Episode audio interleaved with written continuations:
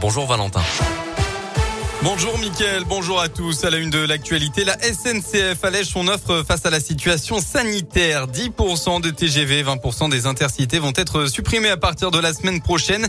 Une mesure imposée par la chute constatée des réservations d'environ 30%. Les voyageurs dont les trains sont supprimés seront contactés et pourront changer leur billet ou se faire rembourser.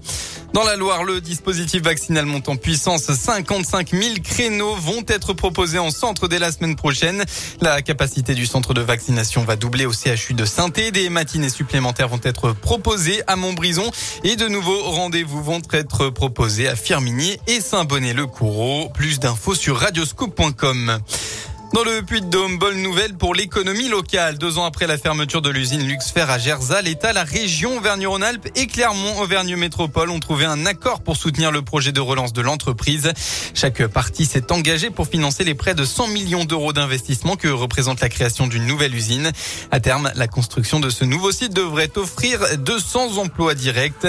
Pour rappel, l'entreprise Luxfer avait fermé ses portes le 5 juin 2019. 136 salariés étaient restés sur le carreau et des dizaines d'emplois indirects avait été supprimé.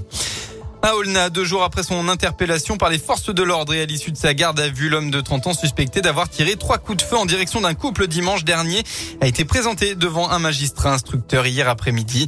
Le parquet a en effet décidé d'ouvrir une information judiciaire pour tentative d'assassinat le concernant.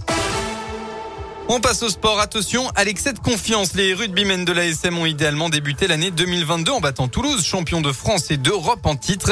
Les Auvergnats voudront confirmer ce bon résultat ce soir sur la pelouse du Racing 92 à l'occasion de la 15e journée de top 14. Les Parisiens sont eux dans une phase très difficile et restent sur quatre défaites consécutives en championnat.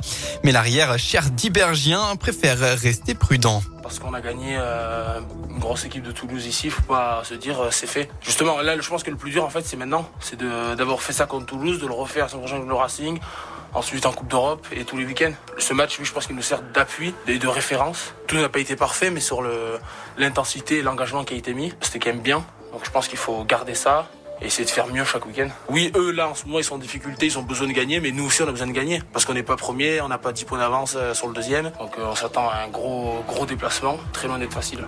Racing ASM, coup d'envoi à 21h05 ce soir devant 2000 spectateurs seulement, puisque le Racing joue à la Paris Défense Arena, considéré comme une enceinte fermée et pas un stade à ciel ouvert.